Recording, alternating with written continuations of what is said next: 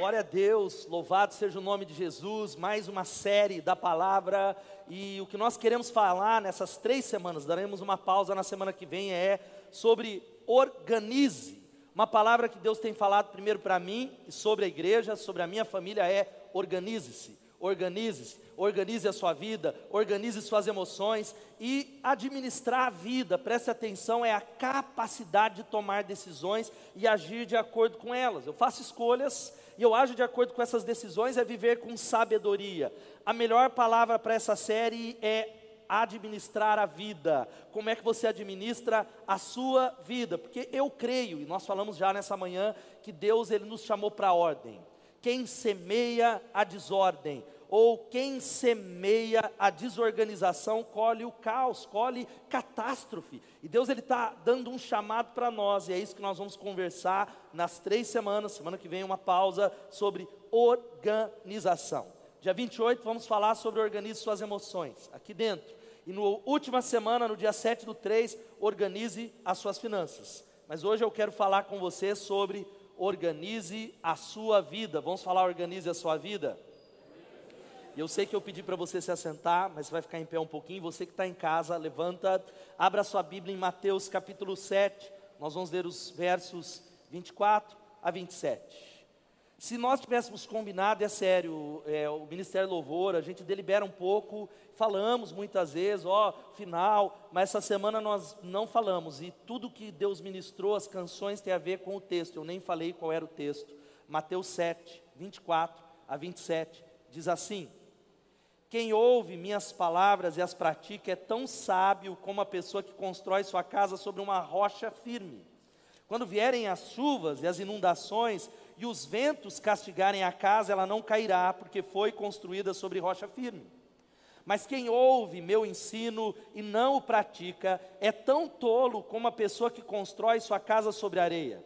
Quando vierem, porque virá, quando vierem as chuvas, as inundações e os ventos castigarem a casa, ela cairá com grande estrondo, ou ela caiu e grande foi a sua queda. Pai, no nome de Jesus, no nome de Jesus, nós trememos diante da palavra, da pregação da palavra. Os nossos ouvidos são teus, a nossa atenção é tua, o nosso coração é teu, e nós clamamos a ti que a tua palavra, ó Deus, abale as estruturas. A tua palavra, ó Deus, abale aquilo que tem que ser e que pode ser abalado. Que a tua palavra nos confronte, nos console, nos edifique, nos restaure. Como espada agora, que seja repreendida toda obra maligna que roubou mentes, roubou corações, paixões, roubou a fé de pessoas, Deus, aprisionando pessoas. Nós quebramos agora na autoridade de Jesus e pedimos que essa palavra chegue longe, chegue além, gerando ordem, luz, graça, para a honra e glória de Jesus. Amém e amém. Pode se assentar. Eu quero te contar uma história que aconteceu há muitos anos na China, em uma pequena vila. Um jovem, ele recebeu a notícia de que lá num dos cantos do país havia rompido uma guerra numa das fronteiras do país. Ele montou no seu cavalo e disse: eu vou ganhar a guerra. Eu vou ganhar a guerra para a minha nação. E o seu pai perguntou para ele: para onde você vai com tanta pressa? E ele olhou para o pai e disse assim: eu quero ganhar a guerra para a minha nação. O pai o abençoou e ele partiu. No meio do caminho, um idoso parou e disse assim: aonde é que você vai, jovem, com tanta pressa? E ele disse o seguinte: olha, eu estou indo na direção da guerra e eu ganharei a guerra para o meu país. O idoso olhou para aquele jovem e perguntou: o que é que faz você pensar que você ganhará a guerra? O jovem respondeu: o meu coração é valente, a minha espada é cortante e o meu cavalo é veloz, eu ganharei a guerra. O idoso olhou para aquele jovem e falou: jovem, falta porém uma coisa para vocês, sem essa coisa nada disso acontecerá. Seu coração sim é valente, sua espada ela é afiada, seu cavalo é veloz, mas falta a você uma coisa só para ganhar a guerra. Você sabe qual era a coisa que ele não possuía? Se você prometer ficar comigo até o final da mensagem, eu vou contar o final dessa história. Amém? E quando a gente fala um pouquinho sobre administração e organizar a vida, e é o que eu converso com o pastor, dentro da minha casa, aconselhando, liderando pastores, o que eu mais ouço são essas reclamações: eu estou sobrecarregado, eu estou cansado, eu não tenho tempo, eu ando ocupado demais. nós estamos tão abarrotados na nossa agenda, na nossa vida, na nossa correria, que nós não somos capazes nem de colocar uma agulha que seja nesses espaços. Vidas que estão muitas vezes desgovernadas, como um trem descarrilhado, e vidas onde nós dizemos, olha, eu creio em Deus, eu estou aqui, mas tem gente que está aqui nessa noite que nunca ouviu um sermão, nunca ouviu uma palavra. Ele não consegue ouvir, sabe por quê? Os ouvidos ensurdeceram, porque ele precisa de organização. Ele precisa abrir o coração para o Espírito Santo. A pergunta que eu faço para você é a seguinte: como é que está a sua vida? Como é que você se sente hoje aqui no culto? Porque Deus, Ele chamou você e eu com uma responsabilidade, administrar a nossa vida. Quem pode dizer amém? Ele te deu uma responsabilidade, e quando as coisas não estão em ordem, eu não estou falando, ah, mas pastor, a minha vida está bem financeira, eu estou falando uma vida completamente equilibrada, não perfeita, finanças, relacionamentos, a vida espiritual, a minha agenda, a minha área física, e quando a minha vida está fora de ordem, existem consequências para aqueles que estão ao meu redor. Quando eu sou desorganizado, nós temos a tendência de falar, eu ser desorganizado é um problema meu, mas não é.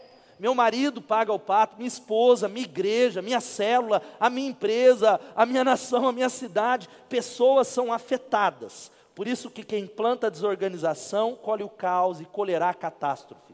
Quando eu olho para o livro de Provérbios, e Provérbios é um livro que você deveria, nós estamos na leitura bíblica, em Números, partindo para Deuteronômio, mas deveria ler um provérbio por dia, um capítulo de Provérbios, que é o livro da sabedoria. Ele diz uma das coisas que está lá no capítulo 24, de 30 a 34.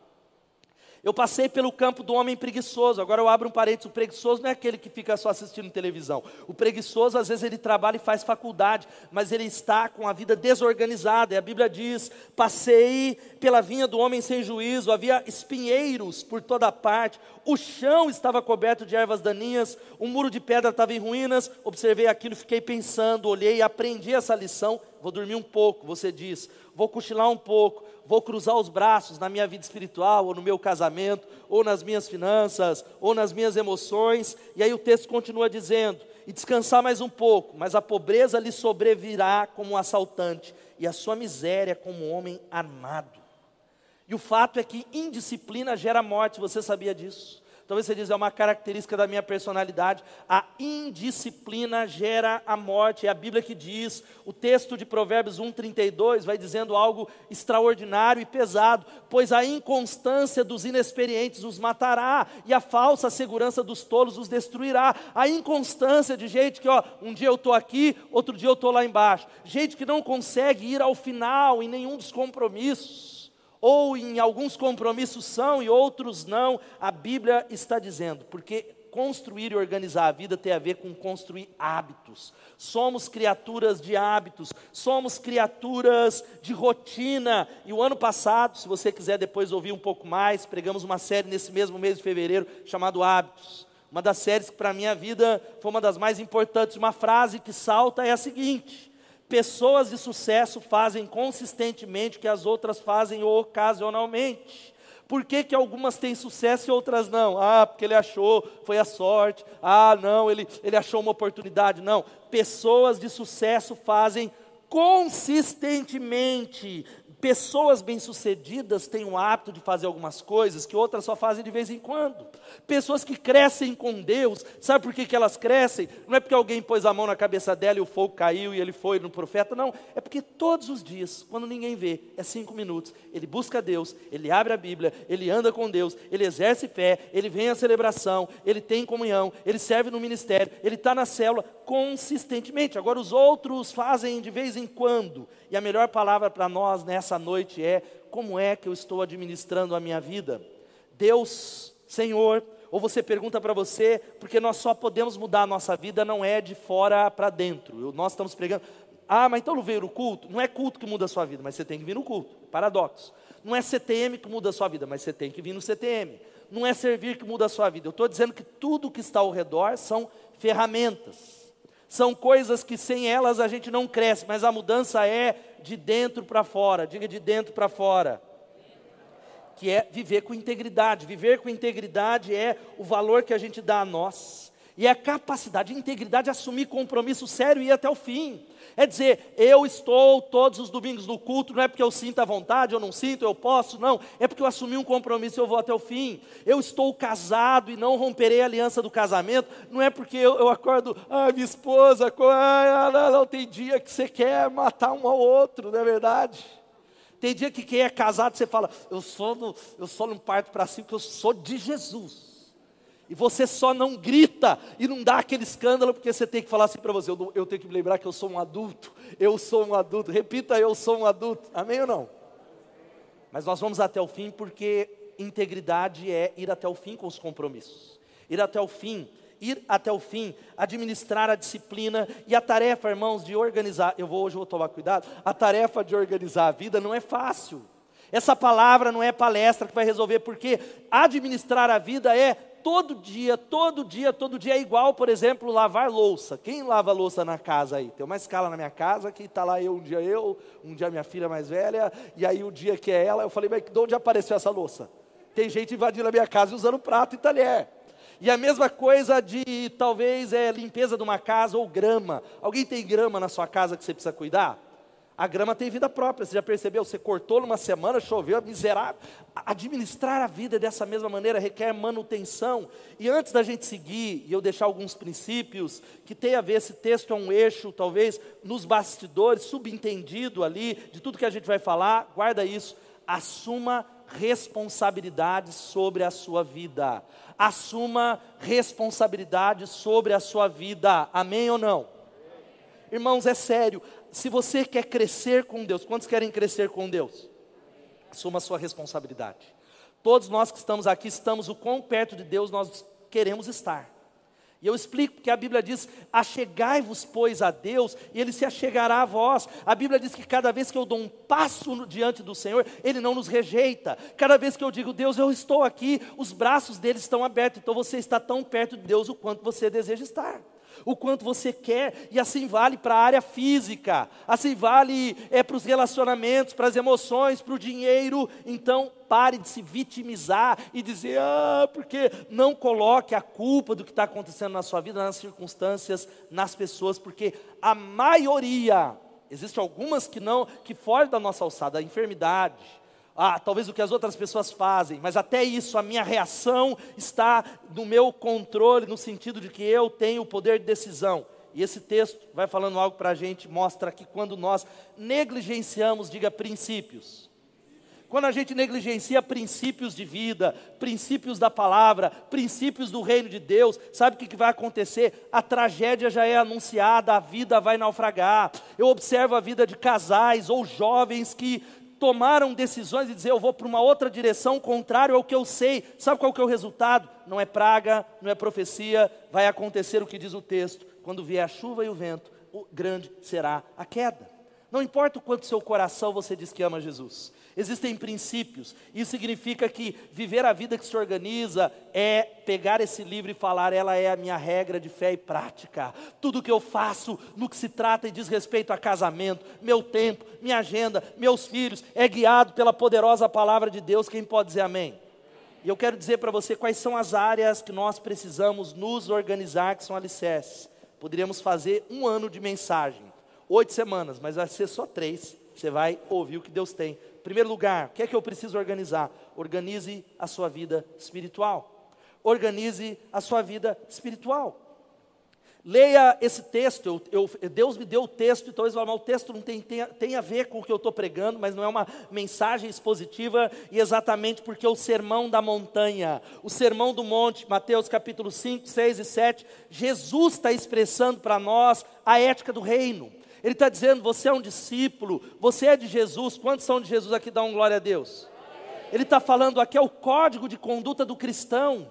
O crente, ele anda de acordo com aquilo que é expressado, e esse tipo de vida gera ordem. Esse tipo de vida gera abundância. Esse tipo de vida gera felicidade. Por isso que no Sermão da Montanha ele começa dizendo, bem-aventurados, felizes são aqueles que... E Jesus vai colocando, não é vida perfeita. Agora, tem muitos de nós que estão vivendo aqui nesse auditório, em casa, a síndrome do afundamento. Sabe o que é a síndrome? A imagem, eu não combinei com a Greta isso. Deus, afunda, mergulhado, porque por fora está tudo ok no mundo exterior, no Instagram, lindo, no Instagram é maravilhosa, mas interiormente tudo está desmoronando, tudo está abalado, tudo está um caos, e você precisa guardar nessa noite essa palavra, que sua vida só vai entrar em ordem, em todas as áreas, se você estiver convencido, não é de um ouvido, dentro da sua alma, que o mundo interior, espiritual, é que rege o exterior, aquilo que é visível. Eu vou repetir, a sua vida só entrará em ordem, e quando eu falo vida é tudo, o que está bagunçado aí? Pensa, é físico. É casamento, sua vida só entrará em ordem se você estiver convencido que o espiritual é que rege aquilo que é visível. É o espiritual, isso significa algo que nós pregamos todo domingo, a Bethesda fala muito disso, guarde o seu tempo com Deus com todas as forças, o seu tempo devocional não pode ser uma opção, o seu tempo devocional é uma questão de vida ou de morte, o seu tempo com Jesus no lugar secreto, não é eu consegui, ou eu tive tempo, não, você precisa guardar com todas as suas forças em nome de Jesus, amém ou não? Você está entendendo isso? Você tem vivido isso de uma maneira intensa, porque organizar a vida tem muito menos, e Deus falou muito comigo, e eu sei disso. Deus falou nessa semana, Ricardo, organizar a vida, porque é muitas coisas. O ministério de uma igreja desse tamanho, que vai crescer ainda mais, requer muito, treinar pastores. E Deus falou, organizar a vida tem muito menos a ver com o que você precisa realizar, e muito mais a ver com quem você está se tornando. Organizar a sua agenda tem muito mais a ver a quem você será. E a pergunta que eu faço para você é o seguinte, quem você quer se tornar na próxima estação da sua vida? Quem você está se transformando? Será que você é alguém melhor, mais perto de Deus do que era 5 anos atrás? Antes da pandemia, talvez há 3 anos atrás, você não se tornará quem deve ser se você não assumir compromissos. Enquanto você ficar aqui, e pode vir para frente, irmãos. Eu era um adolescente, tinha o apelo, eu via o altar lá da minha igreja, eu estava lá, Deus, e onde ia, é acampamento de jovens, eu era o primeiro a chorar lá, mas eu estou querendo dizer, não adianta nada você vir todo domingo, se você não assumir alguns compromissos, que é colocar Deus em primeiro lugar, em nome de Jesus, você pode dizer amém? Na primeira hora de cada dia, busque a Deus em primeiro lugar, e você deve lutar com todas as suas forças. Você acorda às 6 da manhã, 6 às 6:15, das 5 às 5:15, das 6 às 7, das 7 às 7:30, é o meu tempo, mas tem uma geração que diz que não tem tempo para buscar a Deus, mas a gente tem tempo para estar em todas as redes sociais. Surgiu uma nova aí, que é o Clubhouse. Quem está no Clubhouse aí? Levanta a mão, só eu, nessa manhã. Vai uma rede social, está ali, Vitoria, segue eu lá, vamos lá. Mas eu não estou lá, eu só entrei e não dá tempo. Mas há uma geração que perde tempo nas redes sociais, perde tempo com futilidades. Eu estou lá também, mas eu estou falando sobre conversas fúteis. É rede social, é WhatsApp, é Big Brother, é conversas do corredor. E hoje há muitas pessoas e adultos edificando a sua identidade através da imagem, através dos likes, através das curtidas. E nós achamos que seremos percebidos através disso. E queremos que as pessoas nos aprovem, nos amem. As pessoas nos dê o joinha e a nossa aprovação. Isso trará decepção. Sabe qual é um problema das redes sociais? Eu estou lá. Quantos estão nas redes sociais aí? Levanta a mão. Poucos, tem gente que está com medo, né, de tomar chapuletada, ouvir, mas é que invariavelmente redes sociais, elas nos afastam de Deus, elas podem nos aproximar muito de Deus, elas são um instrumento poderoso de Deus, mas pode ser um instrumento que vai te levar para longe de Deus, porque ela oscila entre edificação e papo furado, diga edificação e papo furado. Ela pode ser um instrumento poderoso, mas pode ser alguém que faz você patrulhar a vida das pessoas, gastar tempo, stalkeando, olhando, observando, comentando, em coisas que não edificam. Muitas vezes nós ficamos distantes de Deus por uma razão, e isso aqui não é errado, nós estamos distraídos. Nós não ouvimos Deus, não é porque Deus não fala mais, é que nós estamos com tanto barulho, tão distraídos, é uma guerra que nós precisamos definir. Isso aqui está enchendo a minha alma, ou talvez edificando, me levando para longe de Deus.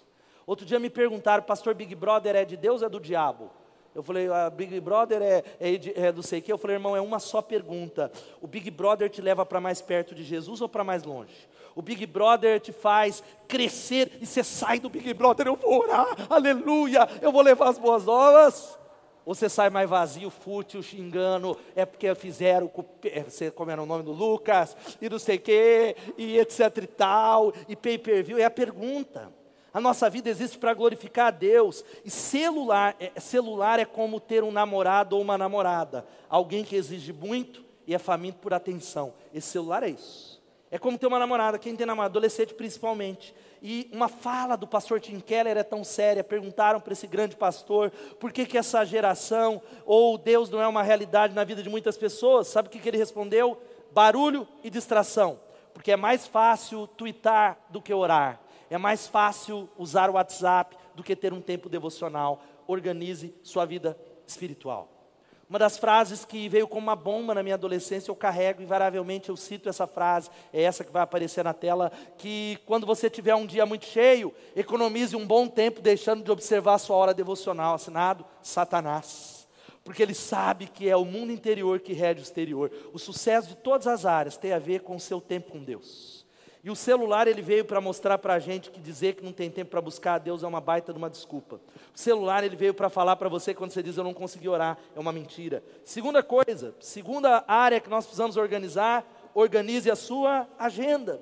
Organize o seu tempo, meu irmão, porque o tempo é a moeda dos vencedores. O tempo é onde nós nos posicionamos. É no tempo que nós conseguimos experimentar a Deus. Tem um ditado jamaicano que diz o seguinte: quando você é pequeno, o tempo é grande. Quando você é grande, o tempo é pequeno. Quem concorda com isso? É verdade. O tempo vai passando, a gente não tem tempo. O tempo devora as pessoas como um animal selvagem. É como talvez a margem de um rio que nós não sabemos onde começa e onde termina. O tempo ele não respeita ninguém. O tempo ele passa impiedosamente. Queridos, guarda essa palavra. A agenda é a principal ferramenta para você se tornar quem Deus quer que você seja. Vou repetir, a agenda é a principal ferramenta para você ser quem Deus quer que você seja. Quem pode dar um glória a Deus? Porque não mate o tempo, porque para ele não há ressurreição. Quem mata o tempo, diz o Milor Fernandes, não é assassino, é suicida.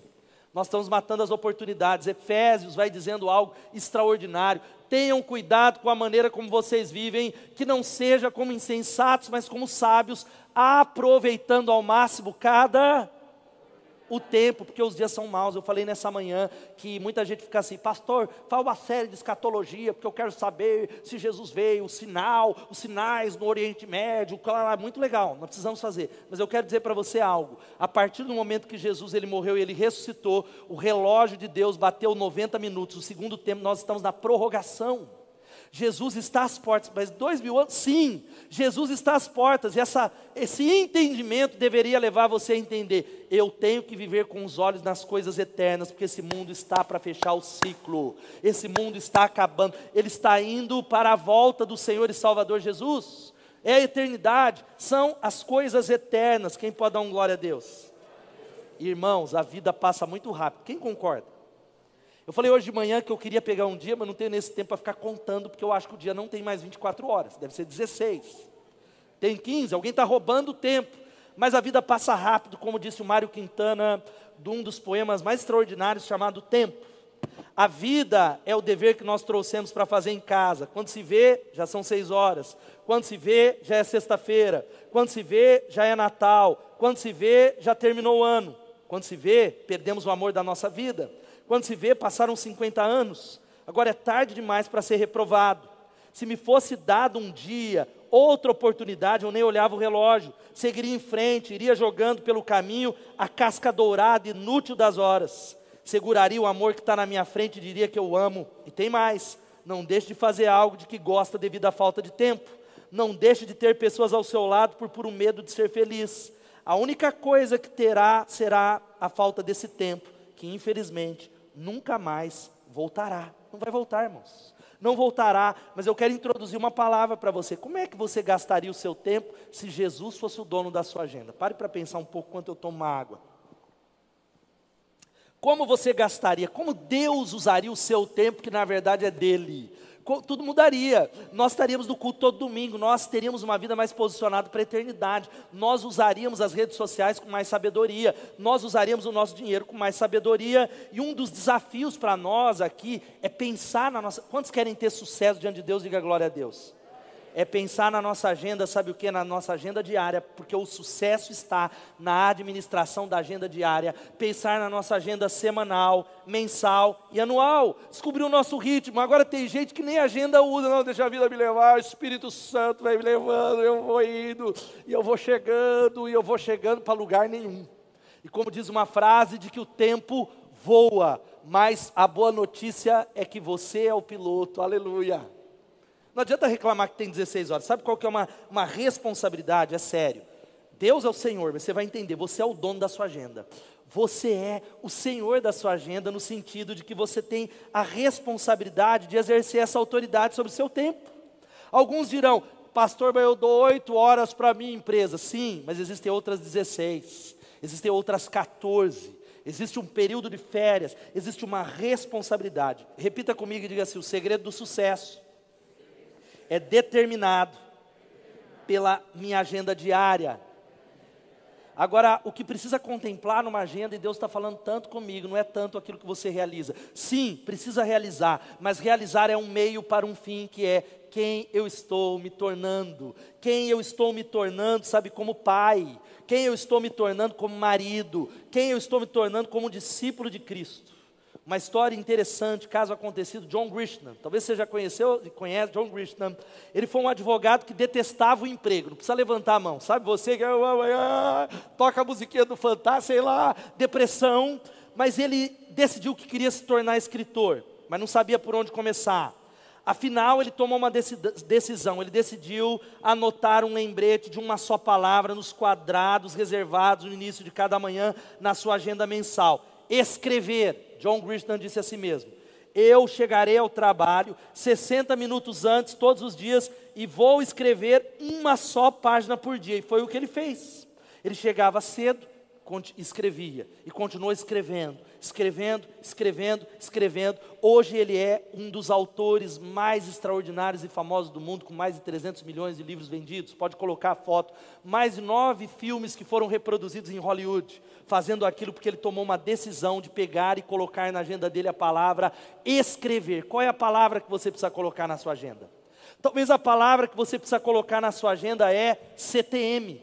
Talvez a palavra é culto. Tem irmãos que precisam colocar a palavra, dizer, não, domingo de manhã, 7 horas é culto. Pode vir quem for, pode vir qualquer um, culto é a minha prioridade. Talvez seja malhar, talvez seja fazer exercício, talvez seja, eu não sei a palavra, aprender inglês, fazer um curso, eu não sei qual é a palavra. Eu abro um parênteses para chegar no último conselho que precisamos organizar. A igreja faz parte da sua agenda regular? Você que está em casa, a igreja está na agenda, no poder diário de uma agenda. Coloca a imagem da agenda. Você tem que ter uma agenda, irmão, ou de papel, ou Google Agenda, amém ou não? Mas tem que usar a agenda. O maior remédio para a memória que existe, você sabe qual que é? Quem tem remédio? Quem não tem uma dica boa? Papel, caneta e papel, o maior remédio. O maior remédio para que possamos avançar. Agora a pergunta nessa agenda é, a igreja está na sua agenda?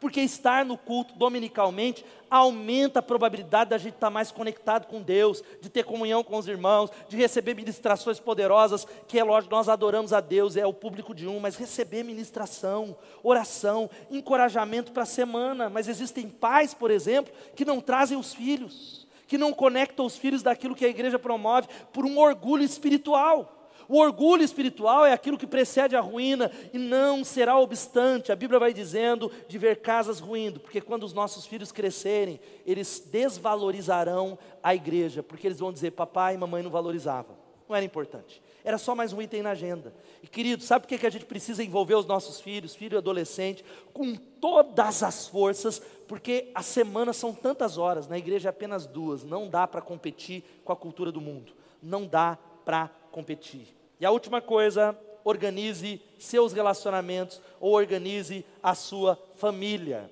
Eu não vou dar uma ênfase em relacionamentos no geral, mas eu quero falar sobre a família. Irmão, irmã, valorize a sua família em nome de Jesus. Lute pela sua família em nome de Jesus. Você pode dizer amém? Lute pelos seus filhos, lute pela sua casa, lute, edifique a sua família, o seu casamento sobre a rocha, não sobre a areia. Edifique sobre os fundamentos dessa palavra, não só de blá blá blá. E não adianta nada também vir ao culto, claro, não é que quando eu falo não adianta nada, que não é para você vir. É necessário edificar um altar dentro da nossa casa.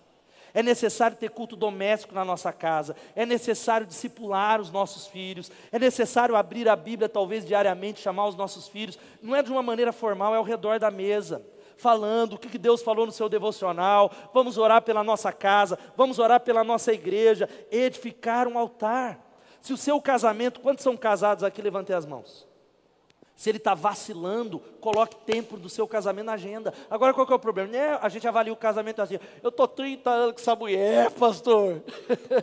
Eu já não se resolve, não é desse jeito mesmo. Eu não vejo você se abraçar, beijar, mas é assim. Estamos acostumados, nosso casamento é jóia. Até que venha a tempestade, até que venha um ninho vazio, até que chegue uma dificuldade, que cai e destrói. Sabe o que você precisa fazer? Tomar algumas decisões, conversar.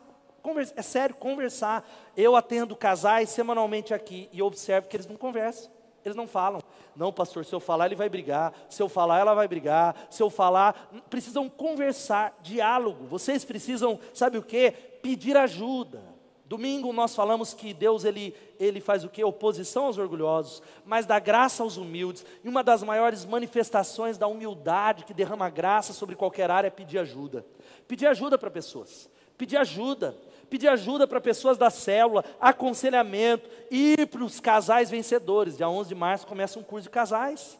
Agora, quem menos vem para o curso de casais é quem está mais na pindaíba ou quem vai, não, eu não posso, meu casamento, ó, sou quase um Tim Keller, autor de livro de casamento. Querido, você precisa tomar a decisão de sair uma noite com essa mulher e namorar. Aleluia! Diga glória a Deus. Dá um glória a Deus, casados. Amém ou não? O pastor está quebrando a minha casa. Você precisa sair, para onde eu vou? Eu lembro, e eu contei essa história, eu vou abrir um parênteses aqui, estou correndo, estou de olho ali, de que depois que nasceu a Suzana, eu e Elô, casal novo, e aquela dificuldade, filho pequeno, quem tem filho pequeno, aquela muito difícil, vocês sabem, socorro, tem um bebê na nossa cama, socorro. E aí nós tomamos a decisão, há alguns anos atrás, de quando tinha um encontro de casais, toda sexta-feira, cada 2 meses, sair. E aí a gente voltou, eu e Elô, a gente não sabia onde a gente ia. E olhou um para a cara do outro, nós vamos aonde? Sei lá, só conheci o McDonald's. Mas McDonald's, vou tentar em outro lugar. Só que nós perseveramos, nós vamos nem que seja. E irmãos, foi cada aventura. Entramos em lugares terríveis, em lugares tenebrosos, e entramos em lugares maravilhosos, até que nós aprendemos. Virou um hábito, mensalmente, quinzenalmente, perguntar. Uma outra coisa, você precisa perguntar para sua esposa ou para o seu marido, como é que você está de verdade? Como foi o seu dia de trabalho? E você que receber a pergunta, não faça, jogue a bolinha de volta do balão, você sabe como é, é a mesma coisa, mesmo jeito. Abra o coração, se conecte aos seus filhos, quem pode dizer amém? Conecte, não é só os olhos estar sobre eles, mas o coração conectado com os interesses dos seus filhos, amando os seus filhos, e tantas outras coisas eu posso falar, momento de lazer e descanso, amém ou não? Tem família que precisa de momento de lazer. Quem está precisando, dá um glória a Deus. Agora tem outras famílias que não é lazer que está precisando não, irmãos. Eu falei nessa manhã que tem família que eu olho o Facebook dele, ele não está nunca na igreja, é termas, é viagem, é aquilo, é piscina, é isso, é aquilo outro, e o cara passeia, é Cancún, e é charqueada, e é tudo que é lugar, e é Ubatuba, e eu falo, uau! Sabe qual que é o resultado disso? Uma vida desequilibrada. A vida equilibrada é aquela que contempla família, a minha vida física, a minha vida emocional, a igreja, o ministério. Não é aquela escadinha que você aprendeu e eu fui enganado. Lembra a escadinha? Primeiro Deus, segundo, qual é? Olha lá, você vê que era tão assim que não, segundo a família, terceiro alguns colocam a igreja, o trabalho, e quarto a igreja. Não existe isso, irmãos. O fato é que isso é besteira. Sabe como que é que nós administramos o tempo? Cristo no centro, porque a vida é dinâmica. Quando Cristo está no centro do altar, quando edificamos sobre os princípios, todas as coisas ficam em ordem. Quem pode dar um glória a Deus? Chegando na reta final, quero falar que integridade na família tem a ver com esse versículo que está aqui, que vai aparecer na tela. Vamos ler todos juntos? Quando...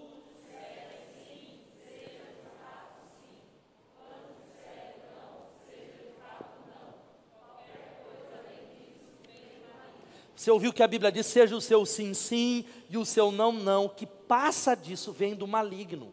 E aí eu quero falar rapidamente de algumas coisas. Primeiro, sobre o seu trabalho. Se você é um crente que tem um compromisso com o trabalho, existem exigências a respeito do horário de entrar e sair. Se você deu a sua palavra para o seu empregador de que respeitaria um código de conduta no seu trabalho, que você satisfaria, que seja o seu sim, sim e o seu não, não. Que você cumpra a palavra empregada. Se o seu horário é 8 horas da manhã, é 8 horas da manhã. Se o cartão é 5 horas, passe 5 horas. Mas que seja o seu sim, sim e o seu não, não. Isso vale para as mais variadas áreas, irmãos. Pontualidade faz parte do caráter cristão. Repita comigo e diga: pontualidade faz parte do caráter cristão. E uma das partes do caráter cristão é quando eu me atraso no trabalho, na igreja, na célula, em qualquer lugar. O que o crente fala? Me perdoe pelo meu atraso. Amém ou não? Você não precisa falar: furou o pneu, porque deu dor de barriga, porque a minha mulher, porque ela atrasou, passou batom, trocou sandália. Não, é me perdoe pelo meu atraso. Isso demonstra caráter cristão. Mas quando isso acontece uma, duas, três, mas quando ela começa a acontecer pela quarta vez, nós começamos a desconfiar. Isso vale para as mais variadas áreas da vida, que o seu sim a respeito de várias coisas não foi um sim de verdade. Quando você empregou um sim, começamos talvez a achar que lá atrás o seu atraso era displicência e desorganização, mas vamos começar a achar que o seu atraso na verdade tem a ver com caráter, e que a palavra que você deu, na verdade você não está disposto a cumprir. E queridos, isso vale para muitas áreas, vale para a igreja. Quando você se converteu e é membro, quantos são membros dessa igreja, dão glória a Deus? Você assumiu alguns compromissos com a igreja. Você falou: sou membro, eu assumo compromisso com essa celebração. E quando você não se compromete com a sua célula e não está nem aí para ninguém, nós começamos a achar que a palavra que você empregou, ela não é nem sim, sim, nem não, não, mas é o que talvez venha do maligno, precisa ser consertado nessa noite em nome de Jesus. E aí, eu creio, Paulo vai chegar aqui, que mudanças precisam ser realizadas. Quantos estão recebendo essa palavra e digam: eu preciso mudar alguma coisa? Diga amém. As palavras de um velho rabino racídico no seu leito de morte são verdadeiras. Sabe qual é a palavra? Quando eu era jovem, eu estava determinado a mudar o mundo. Ao ficar mais velho, eu percebi que era muita ambição, então eu determinei mudar o meu estado. Quando eu envelheci ainda mais, eu percebi que ainda era muita ambição, então eu decidi mudar a minha cidade. Quando eu percebi que nem isso eu podia fazer, eu tentei mudar a minha família, eu tentei mudar a minha esposa. Agora que eu sou um homem velho, eu sei que deveria ter começado por mim mesmo. Se tivesse começado comigo mesmo, talvez lograsse êxito em mudar minha família, a cidade, até mesmo o estado e quem sabe talvez até o mundo. Queridos, que a nossa vida expresse a glória de Jesus. Eu fecho essa palavra dizendo que se organizar não é para ter sucesso e dinheiro, mas diz respeito a trazer glórias a Deus através da sua vida. Para que pessoas que convivem com você no dia a dia vejam que você sim é um vaso quebrado, mas que há dentro dele a glória de Jesus. Que através da sua maneira de viver nesse mundo, traga glórias, glórias, glórias a Jesus. Este é o grande objetivo. Sabe qual que é o objetivo? Quem eu quero me tornar na próxima estação da minha vida.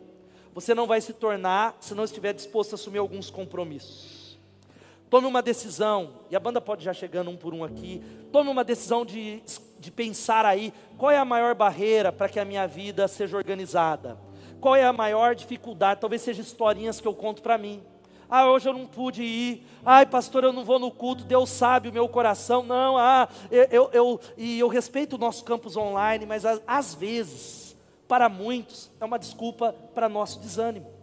Para a maioria que eu quero crer que está hoje em casa, eu sei que não é desânimo, e quero crer que seja isso, mas você precisa sondar o teu coração, que para muitos é isso. Qual é a sua maior barreira? Talvez, e aí eu pergunto, que talvez a sua agenda, pega a sua agenda aí agora, talvez você precise escrever algumas coisas. Se você precisa saber mais sobre Jesus, você precisa pegar ela e colocar lá, CTM, todas as quintas a partir do dia 11 de março, talvez você precisa colocar momento devocional, ir até o fim, talvez você precisa colocar parte física, eu vou sair todos os dias ou 3 vezes por semana, talvez você vai colocar inglês, faculdade, férias, eu não sei. Porque, queridos irmãos, sucesso e organização chegam através de uma coisa: saber qual é a coisa principal e o que Deus quer da sua vida e permanecer nela. E eu termino o final da história que eu comecei no início. O idoso olhou para aquele jovem e falou: jovem, você tem tudo menos uma coisa. E sem essa coisa, tudo aquilo que você possui não será de grande valor. seu coração corajoso, sua espada afiada e seu cavalo veloz não vão ajudar. Sabe qual é essa coisa? A guerra está acontecendo no norte e você está indo para o sul. A coisa mais importante na vida é direção. O jovem tinha tudo, mas ele estava caminhando na direção errada. Há muitos de nós que temos tudo, queremos ganhar o mundo, mas estamos perdendo a alma. Ele não possuía aquilo que era mais importante. Por isso eu convido você a ficar de pé nessa noite, em nome de Jesus, e orar. Nós vamos dar uma resposta para Deus. Vocês estão até posicionados aqui, aleluia. É que hoje de manhã eu dei um salto aqui ornamental, aleluia.